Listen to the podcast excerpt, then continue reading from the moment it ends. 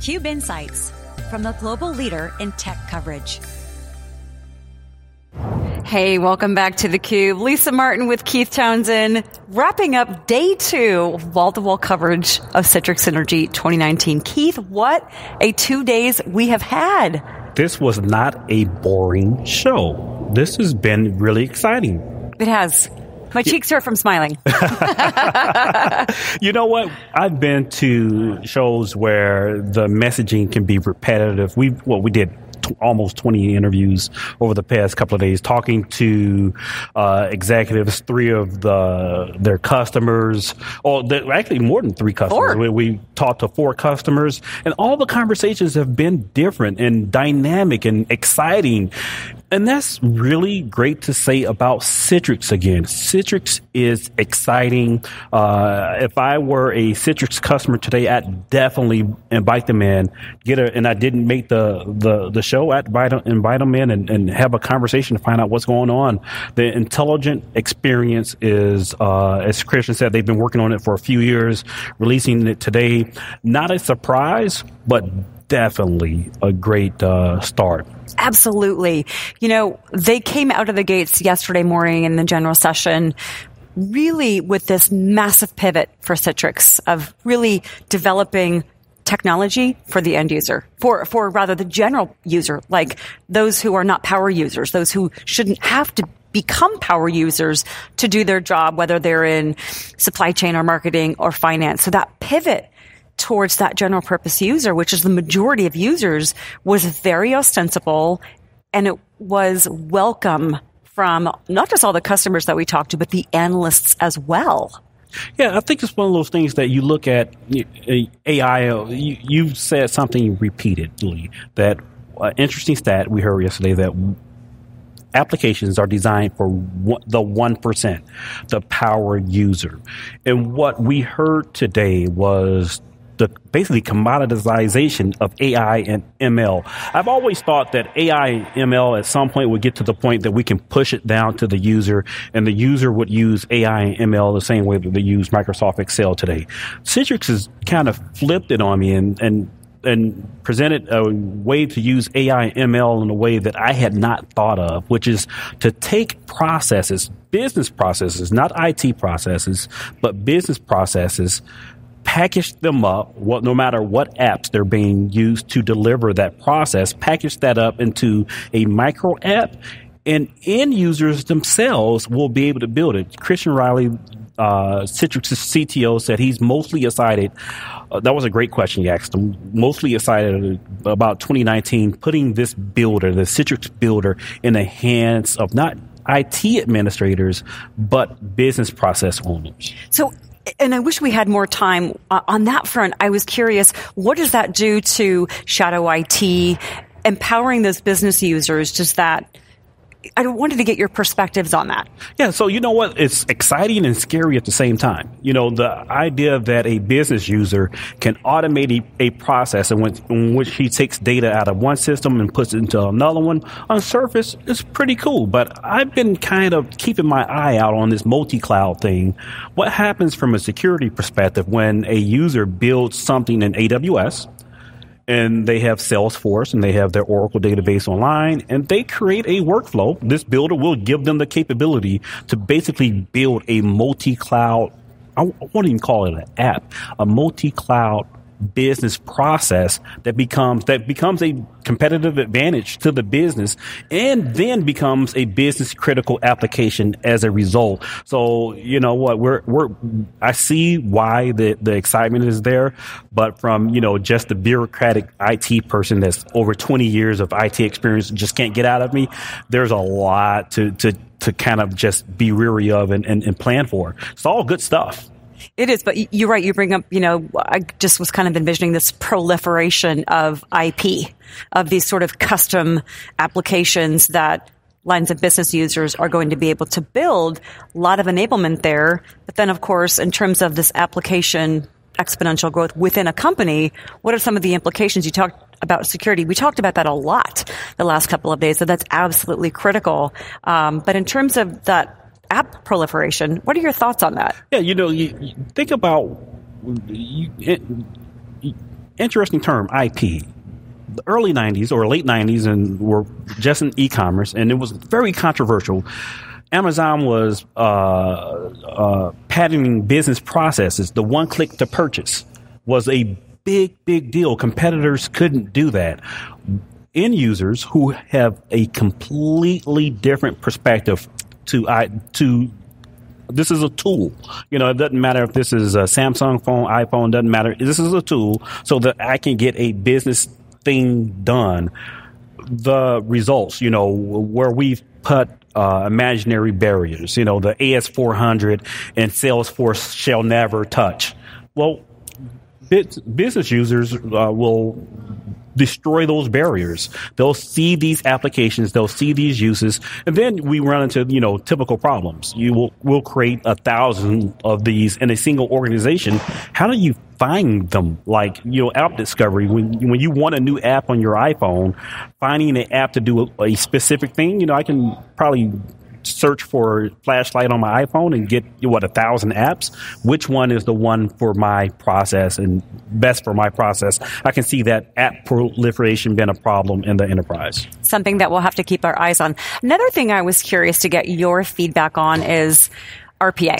You were the, one of the first ones in Twitter to call that out yesterday, saying, all right, if Citrix wants to be delivering the future of work, automation is going to be essential, and then voila, there's the intelligent experience. But something that we heard a lot yesterday as well, and we hear this at every show, is these massive workforce talent shortages that we're going to be seeing in the next few years. Some industries are already facing them. So looking at the talent shortage and then the concern over A I and R P A taking over jobs, they seem to sort of balance each other out. I'm sure it's not that simple. Yeah, we've talked about this an awful lot in my circles. There, there are some people who just won't be able to make the transition to being to delivering higher value uh, work output. My son talked about a coworker who did not know how to maximize Excel.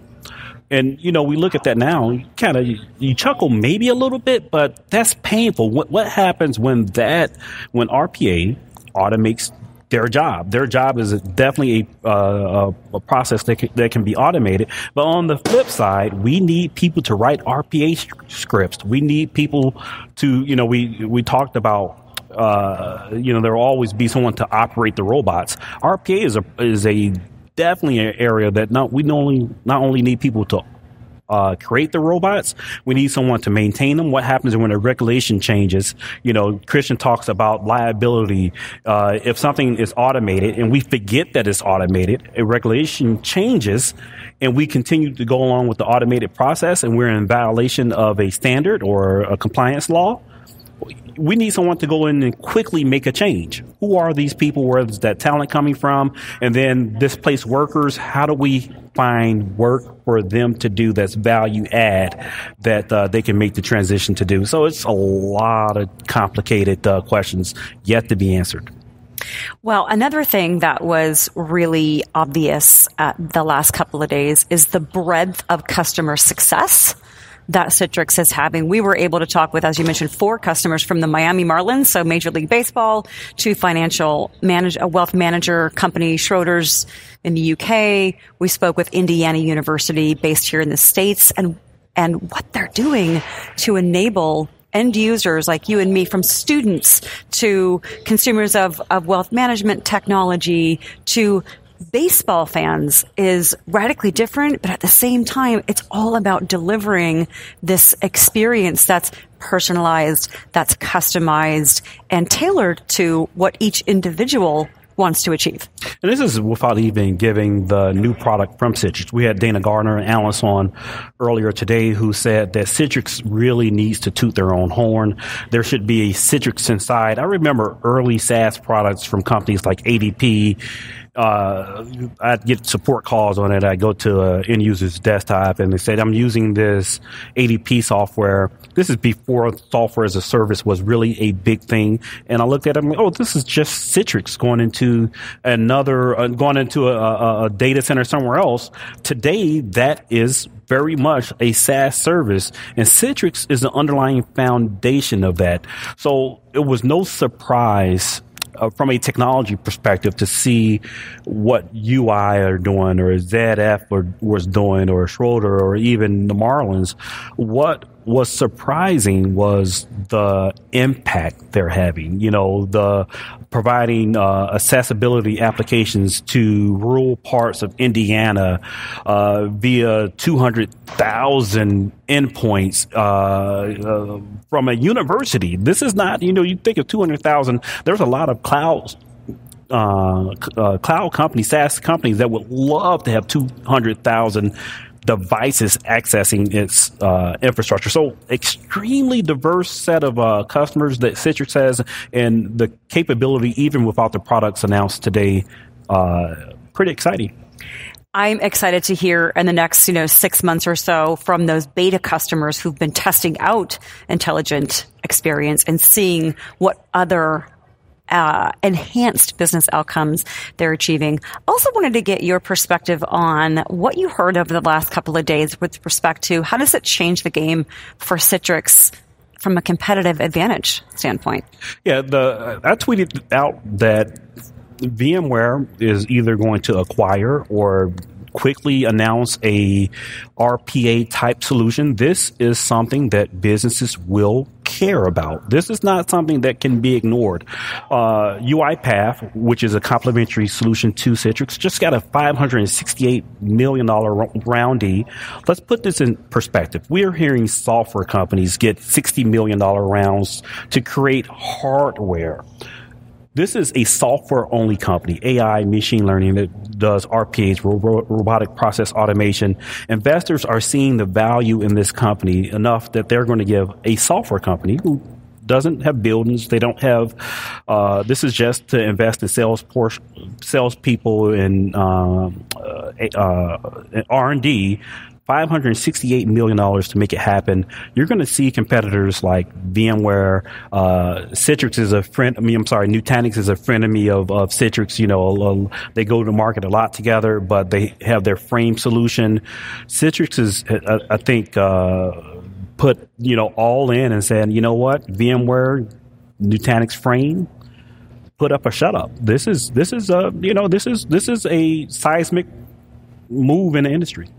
So I gather that you're leaving here pleasantly surprised by some of the things that were unveiled. I did not expect Citrix to move so quickly into uh, R P A, robotic process automation, and this is not something that they thought of last minute. So, it, you know, Christian said they've been working on this for three years. So this is something that they've given quite a bit of thought to. If the same thought hasn't happened already at Frame, uh, that competitive solution for desktop as a service, or if it hasn't already happened in VMware Workspace and their set of uh, V D I solutions, then uh, Citrix is obviously three years ahead. And your thoughts on the announcements with respect to deepening relationships and partnerships with Microsoft, with Google? Yeah, and some of that is catch-up. You know, VMware has had a solution with uh, Azure for quite some time, bringing desktops as a service there, so VMware has a slight lead on that. But Citrix, you know what? Citrix is still a verb. The, even when customers are using other solutions, they say you, it's like the, it's the Kleenex. I'm like, I would like Citrix Access. Well, it's, it's, it's Horizon, it's Frame, whatever I want. I need to get my job done, and I hear that I have to get a Citrix account to get it done. So uh, I think Citrix has definitely uh, caught up with uh, both Nutanix, when Nutanix has their Frame solution, and VMware with Horizon, with solutions in Azure. And then uh, what went unannounced, what went, I think, unnoticed is that Citrix partnered with VMware to uh, deliver the Zen desktop solution in VMware's VMware Cloud on A W S. So that went unnoticed over the past couple of days. But again, more choice. If I were a customer looking at V D I, desktop, workspace, uh, modernization, I'd be pretty excited about my options in the competitive landscape. I think they did a great job of positioning themselves as being enablers of the future of work. We talked a lot about today's workforce with five generations of active workers. We saw a great example of, I guess, a baby boomer with Doctor Madeleine Albright on stage this morning at eighty-two years old. Yeah, see, she a baby boomer, which is, she's of the greatest generation. I think she's that fifth, that, you know, that fifth oldest generation, eighty-two years old. And I hope, I'm not as sharp as that now, and I'm a little bit more than half that age, so... Uh, it's not looking too good for me. But, me yeah, neither. Yeah. But how she talked about when she was Secretary of State, didn't even have a computer on her desk. And, and now then, she's riding in driverless vehicles. And presenting at tech conferences. And with respect, this is not, a, oh, it's Albright. What what can she have to offer us? It was an engaged audience. Uh, the, the, even with her slight leaning on political po- policies, she got some, at the end, she got a standing ovation at a tech conference. So, you know, it, it's an amazing testament to what you can offer no matter your, your age. Exactly. And Citrix is doing a great job of being able to deliver and enable their customers to help all of their workers at any age, at any generation. Just get the stuff done. Keith, it has been such a great time, such a pleasure working with you for the last couple of days. Thank you for being my partner in crime. Turned out better than we hoped. We said we were going to have fun. I think we had more fun than we thought we would. I agree. Well, thanks so much. Safe flight home. I know I'll see you at the next show sometime in some city soon. Uh, you, you know, theCUBE is at four places right now. I'm pretty sure we'll be in the same location pretty soon. I think so. Keith and I want to thank you so much for watching theCUBE's two-day coverage of Citrix Synergy twenty nineteen from Atlanta, Georgia. We've had a blast. We hope you've had a blast watching. Thank you.